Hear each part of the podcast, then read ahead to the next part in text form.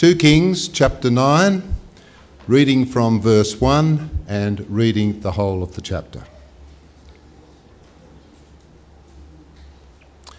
The prophet Elisha summoned a man from the company of the prophets and said to him, Tuck your cloak into your belt, take this flask of oil with you, and go to Ramoth Gilead. When you get there, look for Jehu, son of Jehoshaphat, the son of Nimshi Go to him, get him away from his companions, and take him into an inner room. Then take the flask and pour the oil on his head, and declare, This is what the Lord says I anoint you king over Israel. Then open the door and run. Don't delay. So the young man, the prophet, went to Ramoth Gilead. When he arrived, he found the army officers sitting together. I have a message for you, Commander, he said. For which of us? asked Jehu. For you, Commander, he replied. Jehu got up and went into the house. Then the prophet poured the oil on Jehu's head and declared, This is what the Lord, the God of Israel, says I anoint you king over the Lord's people Israel. You are to destroy the house of Ahab your master, and I will avenge the blood of my servants the prophets and the blood of all the Lord's servants shed by Jezebel. The whole house of Ahab will perish. I will cut off from Ahab every last male in Israel, slave or free. I will make the house of Ahab like the house of Jeroboam, son of Nebat, and like the house of Baasha, son of Ahijah. As for Jezebel, dogs will devour her on the plot of ground at Jezreel, and no one will bury her. Then he opened the door and ran. When Jehu went out to his fellow officers, one of them asked him, Is everything all right? Why did this madman come to you? You know the man and the sort of things he says, Jehu replied. That's not true, they said. Tell us. Jehu said, Here is what he told me. This is what the Lord says I anoint you king over Israel. They hurried and took their cloaks and spread them under him on the bare steps. Then they blew the trumpet and shouted, Jehu is king. So Jehu, son of Jehoshaphat, the son of Nimshi, conspired against Joram. Now Joram and all Israel had been defending Ramoth Gilead against Hazael, king of Aram. But King Joram had returned to Jezreel to recover from the wounds the Arameans had inflicted on him in the battle with Hazael, king of Aram. Jehu said, if this is the way you feel, don't let anyone slip out of the city to go and tell the news in Jezreel. Then he got into his chariot and rode to Jezreel, because Joram was resting there, and Ahaziah, king of Judah, had gone down to see him. When the lookout standing on the tower in Jezreel saw Jehu's troops approaching, he called out, I see some troops coming. Get a horseman, Joram ordered. Send him to meet them and ask, Do you come in peace? The horseman rode off to meet Jehu and said, This is what the king says Do you come in peace? What do you have to do with peace? Jehu replied. Fall in behind me. The lookout reported, The messenger has reached them, but he isn't coming back. So the king sent out a second horseman. When he came to them, he said, This is what the king says Do you come in peace? Jehu replied, What do you have to do with peace? Fall in behind me. The lookout reported, He has reached them, but he isn't coming back either. The driving is like that of Jehu, son of Nimshi. He drives like a madman. Hitch up my chariot, Joram ordered. And when it was hitched up, Joram, king of Israel, and Ahaziah, king of Judah, rode out, each in his own chariot, to meet Jehu. They met him at the plot of ground that had belonged to Naboth the, the Jezreelite. When Joram saw Jehu, he asked, Have you come in peace, Jehu? How can there be peace? Jehu replied, as long as all the idolatry and witchcraft of your mother Jezebel abound. Joram turned about and fled, calling out to Ahaziah, Treachery, Ahaziah! Then Jehu drew his bow and shot Joram between the shoulders. The arrow pierced his heart, and he slumped down in his chariot. Jehu said to Bidkar, his chariot officer, Pick him up and throw him on the field that belonged to Naboth the Jezreelite. Remember how you and I were riding together in chariots behind Ahab his father when the Lord made this prophecy about him. Yesterday I saw the blood of Naboth and the blood of his sons, declares the Lord. And I will surely make you pay for it on this plot of ground, declares the Lord. Now then, pick him up and throw him on that plot in accordance with the word of the Lord. When Ahaziah, king of Judah, saw what had happened, he fled up the road to Beth Haggan. Jehu chased him, shouting, Kill him too! They wounded him in his chariot on the way up to Gur near Ibleam, but he escaped to Megiddo and died there. His servants took him by chariot to Jerusalem and buried him with his fathers in his tomb in the city of David. In the eleventh year of Joram, son of Ahab, Ahaziah had become king of Judah. Then Jehu went to Jezreel. When, when Jezebel heard about it, she painted her eyes, arranged her hair, and looked out of a window. As Jehu entered the gate, she asked, Have you come in peace, Zimri, you murderer of your master? He looked up at the window and called out, Who is on my side? Who? Two or three eunuchs looked down at him. Throw her down, Jehu said. So they threw her down, and some of her blood spattered the wall and the horses as they trampled her underfoot. Jehu went in and ate and drank. Take care of that cursed woman, he said, and bury her, for she was a king's daughter. But when they went out to bury her, they found nothing except her skull, her feet, and her hands. They went back and told Jehu, who said, this is the word of the Lord that, that he spoke through his servant Elijah the Tishbite. On the plot of ground at Jezreel, dogs will devour Jezebel's flesh. Jezebel's body will be like refuse on the ground in the plot at Jezreel, so that no one will be able to say, This is Jezebel. Amen. This is the word of the Lord. Good morning, everybody. Uh, let's pray as we uh, come to look at God's Word. Father, we do thank you for uh, the Scriptures. We pray that you would help us now to uh, focus on what you are saying to us, that we would understand uh, this Word and that we would apply it. In Jesus' name we pray. Amen.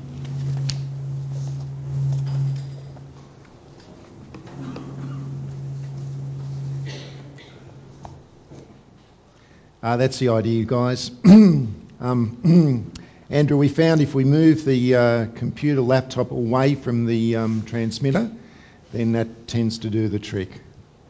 Okay. Well, I want to talk about purity of the church today. And it seems to me, and I would certainly hope, that the purity of the church is something which we would all say is a good thing, right? It's good to be pure as a church. But what about when we have to take action for the sake of purity? Uh, how do we feel about it then? Sometimes that can be a little bit uncomfortable.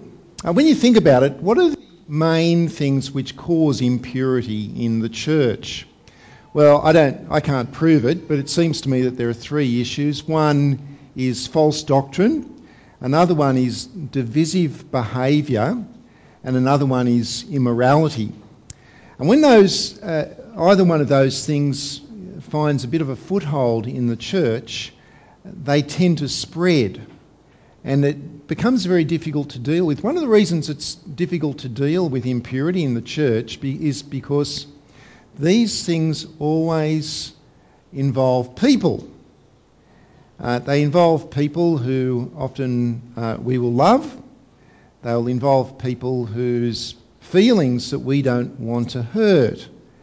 Uh, nobody wants to hurt someone's feelings, and so it's difficult to deal with issues of impurity.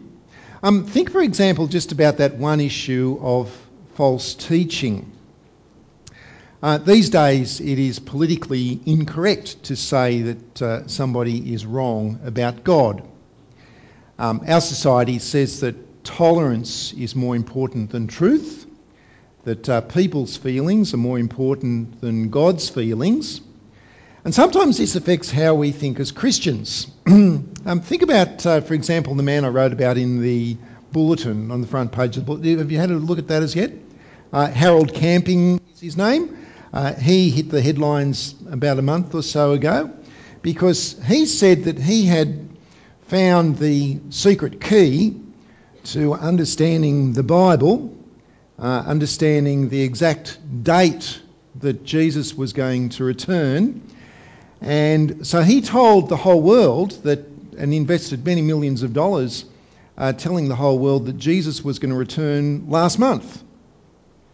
Now, when I uh, wrote that article in the bulletin, I must admit that I actually felt a little bit uncomfortable about uh, saying that he is a false teacher. I mean, clearly he is a false teacher. He's twisted the scriptures. He's misled people. He's a false teacher. But I felt a bit uncomfortable about saying that. I feel uncomfortable saying it now. And he's, he's a guy who lives on the other side of the planet. Um, what if someone in our church was saying and teaching things which were wrong about God uh, and deliberately doing so? How much more uncomfortable would it be to address that situation uh, where it is so personal? It sounds judgmental, doesn't it? To say that someone is wrong about God and is a false teacher. And I think it's partly because of this that we sometimes find certain parts of the Bible to be even a little bit uncomfortable. Because God actually commands that his people should be purged of impurity. Uh, the, the, um, the, the, corporate people of God should be purged. And uh, in the Old Testament, that sometimes meant actually uh, putting the person outside of the camp, uh, alienating them in some way. But in other parts of the Old Testament, it also involved killing the person. Now, how do you feel about that? Bit uncomfortable? What's that, Michelle? Yeah, it's illegal these days. We don't actually burn people at the stake uh, these days. And I'll, I'll tell you why a bit later. Um, but it makes. Sometimes we think, well, God sounds a little bit harsh.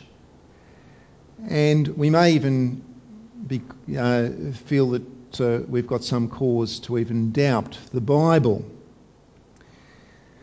We've got a chance to explore some of those issues today in 2 Kings chapters 9 and 10, if you want to open that up on page 266. But let me, while you're doing that, let me paint a picture for you.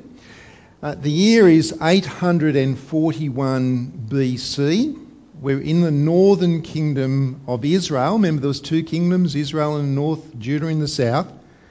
Uh, we're in the northern kingdom. It's 841 BC. Israel was supposed to be a nation that was purely devoted to God. But in 841 BC, we see that that is far from the case. Why? Well, there was a number of problems. The main problem in this passage is Baal worship. Remember, remember Baal worship. Who was it who introduced Baal worship to Israel? It was? Come on, help me. Yes, Lachlan? No, no. It were, you're getting close. It was Queen Jezebel. Good try, Lachlan. Thanks for having a crack at it. Queen Jezebel introduced Baal worship into Israel, and Baal worship uh, spread, became very popular. It was a pagan fertility cult. You know what that means, don't you? It means that in order to worship, that men would go to the temple of Baal where they would engage with prostitutes. And uh, that would be kind of like a virtual way, a, a simulation of procreation happening in the heavenlies, which, according to Baal worship, would then fertilise the ground so the crops would grow, uh, the livestock would reproduce, and so on. It was very false, it was very immoral, and it was very popular. You can see why. In 2 Kings chapter 9, the king of Israel was a man by the name of Joram. Uh, he was the son of Ahab and Jezebel, and he was bad news. Uh, meanwhile, down south in Judah, a king called Ahaziah sat on the throne, and he was bad news as well. You see, his father had married one of uh, Ahab's daughters. So, although he was the king of the southern kingdom, Ahab was his grandfather. Uh, that meant, of course, that the king of the northern kingdom, Joram, was his uncle. It's a bit like some of these European families, royal families, that kind of all mix and breed with one another and get connected. Have a look at um, what it says about him in chapter 8, verse 27. 827, this is what it says about Ahaziah. He walked in the ways of the house of Ahab and did evil in the eyes of the Lord as the house of Ahab had done, for he was related by marriage to Ahab's family. Okay, so that's the situation. It's messy, it's not pure, and false worship abounds. Now, friends, some people think of, of God as being some sort of a grandfather figure who is all kind of fluffy and sits in heaven and doesn't really care too much about sin. Uh, that's not the God of the Bible. God cares deeply about sin, and God will not allow rebellion against him to continue forever. And so in chapter 9, God acts. Now, what does he do? Well, he replaces the king in Israel. Uh, in uh, the first half of chapter 9, verses 1 to 13, we're introduced to a man by the name of Jehu. Now, Jehu is a tough guy. He's one of the commanders in Joram's army. And in chapter 9, there, God, through his prophet, anoints Jehu to be the king of Israel. Now, there's no big coronation ceremony. No one else knows about it. It's done privately. Uh, what we're told there is in verses 1 to 5 is that God sent a prophet to his house. The prophet poured oil over his head and said, You're king. And that was it. As far as God was concerned, Jehu was now the king. But have a listen to what God was going to do through Jehu. Chapter 9, verse 6, second part.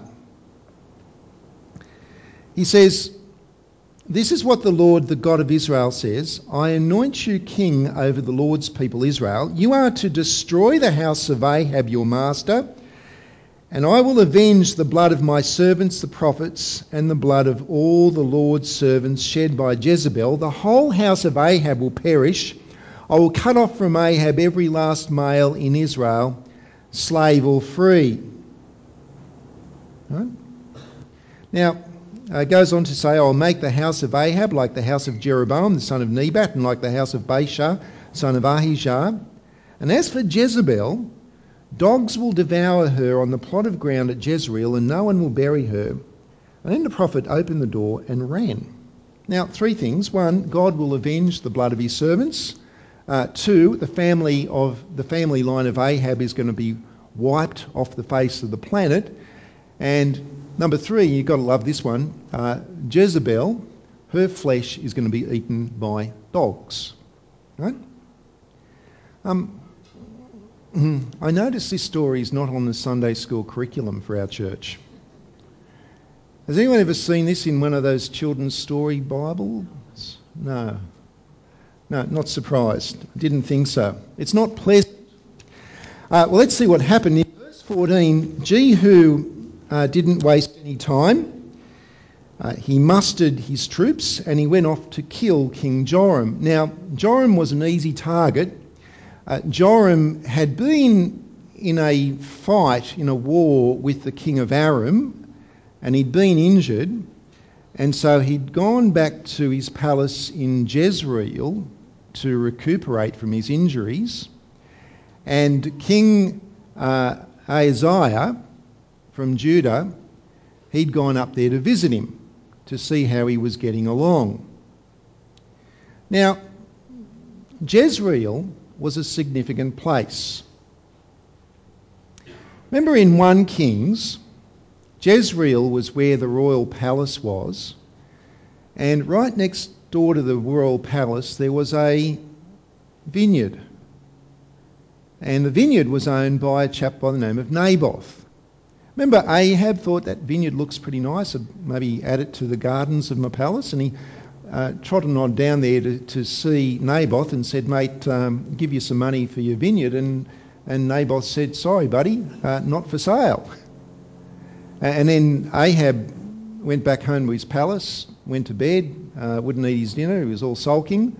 Jezebel said, what, What's the matter? He told her the story, and she said, Don't worry about that, I'll fix it up. She had some people go and accuse uh, Naboth of, uh, of blaspheming against God. He was put on trial and they executed him. And Jezebel scored the block of land. Remember that?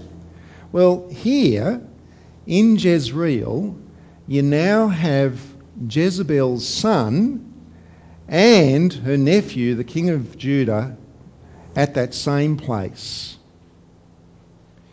That's where they were. Now, someone saw Jehu's troops coming. One of the lookouts saw him. They sent some other people out to find out who it was, why were these troops heading towards Jezreel. It seems that uh, when Jehu got there, that King Joram wasn't, wasn't sure whether he should be suspicious or not. Uh, and in verse 21, the two kings got on their horses and they went out to meet Jehu. Notice where they met him in verse 21. Verse 21, they met him uh, at the plot of ground that had belonged to Naboth the Jezreelite. And uh, when Joram saw Jehu, he asked, Have you come in peace, Jehu? Uh, now, that word peace is the word shalom uh, in Hebrew. Uh, he may, may be saying, Have you come in peace as opposed to have you come to to uh, fight against us. Uh, or it may be that he's saying, Is everything okay? Because remember, Jehu is his commander of his army. So he might want to know if there's anything that's gone wrong. And how does Jehu answer? Well, Jehu replied, How can there be peace as long as all the idolatry and the witchcraft of your mother Jezebel abound. It's not the answer that he was hoping for. And then Jehu killed him and had his body thrown on the field that his mother had stolen from Naboth. Then Jehu goes after the king of Judah and kills him as well. Now, I love reading the book of Proverbs. Encourage you to read the book of Proverbs. There's a little ripper in uh, chapter 1, verse 19, which says that ill gotten gain takes away the lives of those who get it. And you can certainly see how that's the case here. This freebie, this block of land that they had annexed to their estate, is starting to look very, very expensive for the family of Ahab. But Jehu, Jezebel is still alive, and so now Jehu goes after Jezebel herself. I want, to, I want to read that section again from chapter 9, verse 30 to 37, because it's, it's really important. Have a read of it. Chapter 9, verse 30. Then Jehu went to Jezreel when Jezebel heard about this, she painted her eyes, arranged her hair, and looked out of a window. As Jehu entered the gate, she asked, Have you come in peace, Zimri, you murderer of your master? Zimri was a guy who previously had usurped the king of Israel, made himself king, and he only lasted seven days before he was killed. So she's saying to Jehu, Your uh, rule is going to be short lived. He looked up at the window and called out, Who is on my side? Who? Two or three eunuchs looked down at him. Throw her down, Jehu said. So they threw her down, and some of her blood splattered the wall and the horses as they trampled underfoot. Jehu went in and ate and drank, as you do after you've just seen that happen. Take care of that cursed woman, he said, and bury her, for she was a king's daughter. But when they went out to bury her, they found nothing except her skull, her feet, and her hands. Uh, the dogs didn't waste much time. This is the word of the Lord that he spoke through his servant Elijah the Tishbite. On the plot of ground at Jezreel, dogs will devour Jezebel's flesh. Jezebel's body will be like refuse on the ground in the plot at Jezreel, so that no one will be able to say, This is Jezebel. Now, um, Jezebel, by this stage, was carrying a senior's card about with her. She was a senior citizen. But there she is. She's in this tower. She's all dolled up. Uh, you know, we Aussies would say that she was mutton dressed as lamb. Uh, if you're a Jew, you'd say, no, she was dressed as a prostitute. And that was so appropriate because prostitution was so much a part of the false religion introduced into Israel. So there she is. She's tossed out of the window. Blood is splattered all over the wall, and dogs eat her flesh, just as the prophet Elijah had promised. Um, is that enough blood and guts for the day? Would you like some more? Come on, secretly you would, I'm sure. well, there is more because the job hasn't been done as yet. Uh, Jehu needs to finish the job. And so, in the first half of, half of chapter 10, Jehu has all of the royal family of Israel executed. Um, there's a graphic picture of that in verse 6.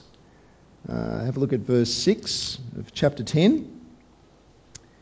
In verse 6, uh, second part of it, it says, Now the royal princes, 70 of them, were with the leading men of the city who were rearing them. When the letter arrived, it's a letter Jehu wrote, these men took the princes and slaughtered all 70 of them. They put their heads in baskets and sent them to Jehu in Jezreel. When the messenger arrived, he told Jehu, They have brought the heads of the princes.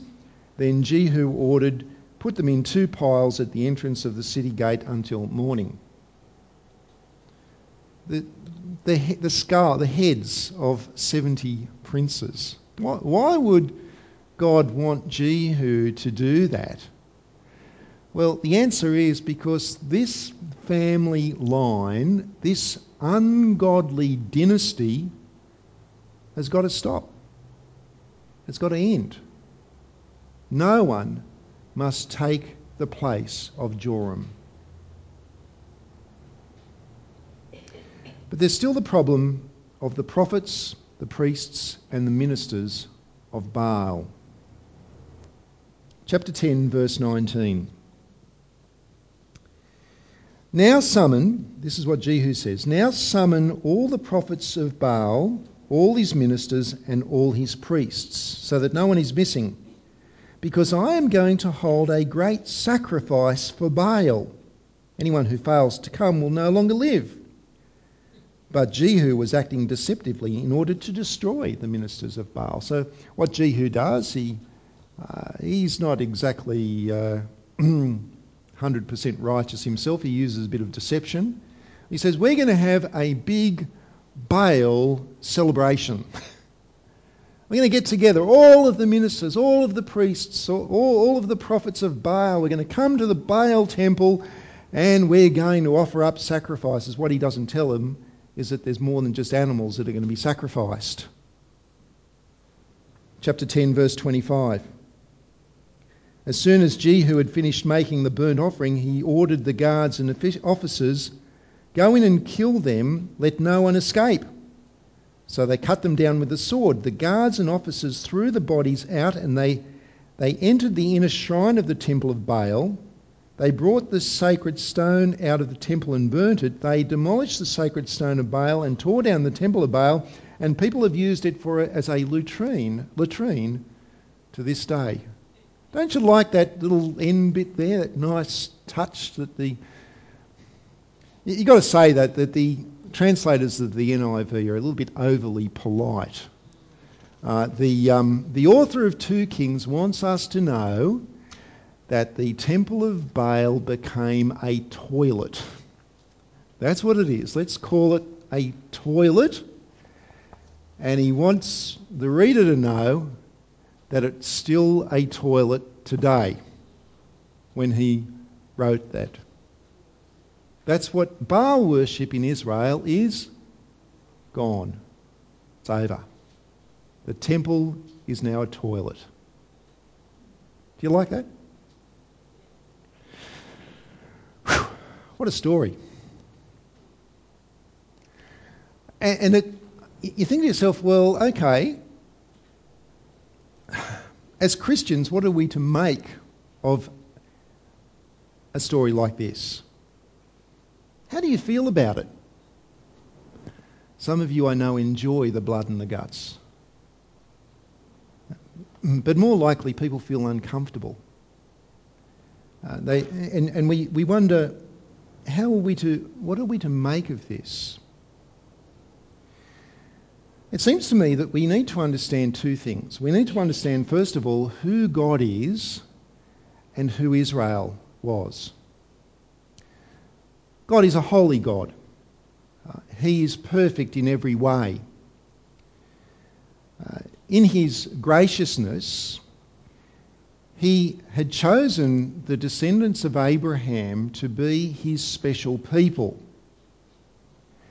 And by great miracles, God had brought the descendants of Abraham out of their slavery in Egypt at the time of Moses.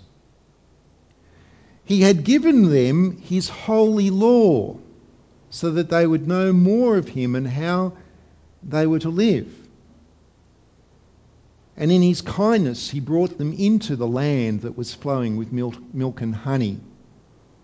They were to be God's people living in God's place under God's rule. They were to be different to all the other nations. And why?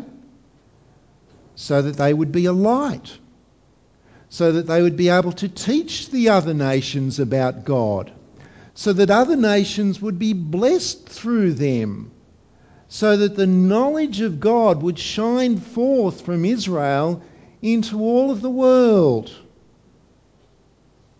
They were to be different. But instead, they were the same. There is no difference. Instead of changing the world, they have been changed by the world. They have become like the world. They do not worship God. They do not obey God. There is no difference. And God, through the pages, through, through his prophets, has kept on warning Israel but the kings of Israel have refused to listen to God. And it is because of this, it is because of God's love for the whole world that Israel must be purged. And because Old Testament Israel was a physical nation, that purging is very physical. Now, of course, God's people today is not a physical nation in the Middle East. God's people today is the Christian church. It is people of every nation who trust the gospel and who are able to say, well, actually, Jesus is my king. It's people like us. And God wants us to be holy and to be a light it should be the case that non Christians should be able to look at uh, the Christian church and should be able to look at us as individuals and say, hey, that person is different. different to the other people at work, different to other people on the soccer team, different to other people in the mothers' club. Different. And positively so. A kind of difference that says, I want to be like that. Or I'm really annoyed by that person because, this, because there is some, something really good about them. We've got to be different. And we are to be people who have a true knowledge of God. We are to be people who are able to say to non Christians, let me tell you who God is and what He is like. We ought to be able to say to non Christians, let me tell you about what God has done. Let me tell you the way to have a relationship with Him through the death of Jesus on our behalf. And so you see purity of doctrine, purity of behaviour. That's what it means to be pure as a church and pure as Christians. But sometimes, of course, uh, false teaching, teaching which changes, sometimes very subtly changes the, uh, the, the, the, the, message of the gospel and the knowledge of God, um, creeps its way into the church. Uh, I, I see it often where churches have taken the gospel of God's grace and have replaced it with a, a gospel of, of works. So that they do not teach people to simply trust in the death of Jesus for salvation. They teach people that they've got to earn their salvation through being religious, through certain good deeds, and so on. That's just one example. Sometimes it's ungodly behaviour which uh, infects the church, um, like greed and materialism and the, just the values of our world around that just become part of who we are.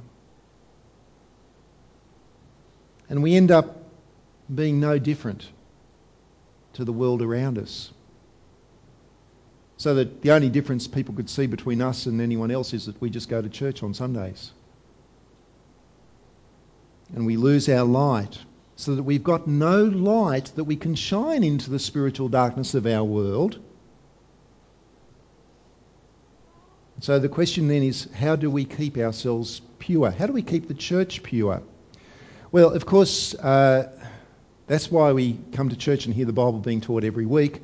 We could do a whole series on the purity of the church. A good place to start is the series we did on 1 Corinthians a, a year or so ago. But let me say this that unlike ancient Israel, we, we don't use the spear in order to keep the church pure. Uh, we don't burn people at the stake either. We use the words of Scripture, as we saw in 2 Timothy 3 a few weeks ago, to, uh, to, to teach, to rebuke, and to correct. And it's something which is the responsibility of every one of us as we engage in each other's lives. As we see a brother or sister who's falling into error in terms of their knowledge of God or into sinful behaviour, it's each one of our responsibilities. That's why we must get to know one another and must be in fellowship with one another regularly. But it is particularly the responsibility of the elders of the church. Uh, the elders of the church uh, shoulder a big responsibility to keep a check on the doctrine uh, that is taught in our church, either formally or informally, and to keep a check on the godliness, uh, the behaviour uh, of us as a church and individual Christians and when necessary, to act. Now, uh, we see this right throughout the scriptures, but uh, one um, interesting example is in 1 Timothy chapter 1 verse 3 where Paul commands Paul says to Timothy that there are certain people in the church who are teaching stuff that's that's not right and Timothy is told to front up to these men and to command them to stop teaching what they're teaching. Now, that's not politically correct, is it? to front up to someone and say, hey, you're wrong. And not only are you wrong, but as a leader of the church, you've got to stop teaching this. You've Got to stop saying it. Sometimes, um, and the reason, of course, for that is that what these guys were saying wasn't actually helping people in their relationship with God, it was moving them away from the true knowledge of God. sometimes elders need to take the further step, and that will involve uh, excluding someone from the fellowship if they refuse to stop teaching what they're teaching. That doesn't happen very often. Uh, in my 25 years of uh, ministry, I've only had to do that twice. And in both cases, it was uh, in the event of teach, false teaching, what was, which was clearly uh, in error and was clearly uh, going to cause great problems uh, for the work of the gospel, and where the person was not willing to change.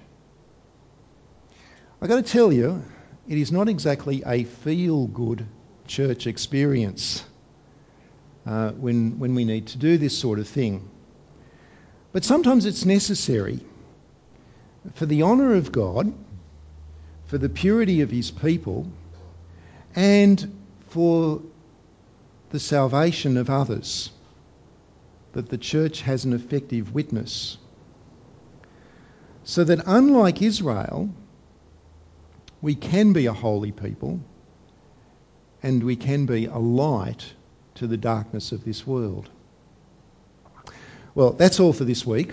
Um, we're going to continue with uh, 2 Kings next week and find out some um, uh, interesting stuff that happens to the whole northern kingdom because of their ungodliness.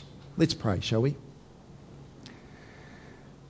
Father, we do thank you for the scriptures, even and especially we pray, thank you for these hard parts of the scripture. Um, we do thank you that uh, through this we learn that you deeply desire your church to be pure. Uh, and we pray for ourselves as a church that uh, you would uh, enable us to have such a clear appreciation of who you are and what you've done for us that we will have a great desire for your holy name to be upheld uh, in our words, our doctrine, and in our life, so that we would be a light to this world. And we pray these things in Jesus' name. Amen.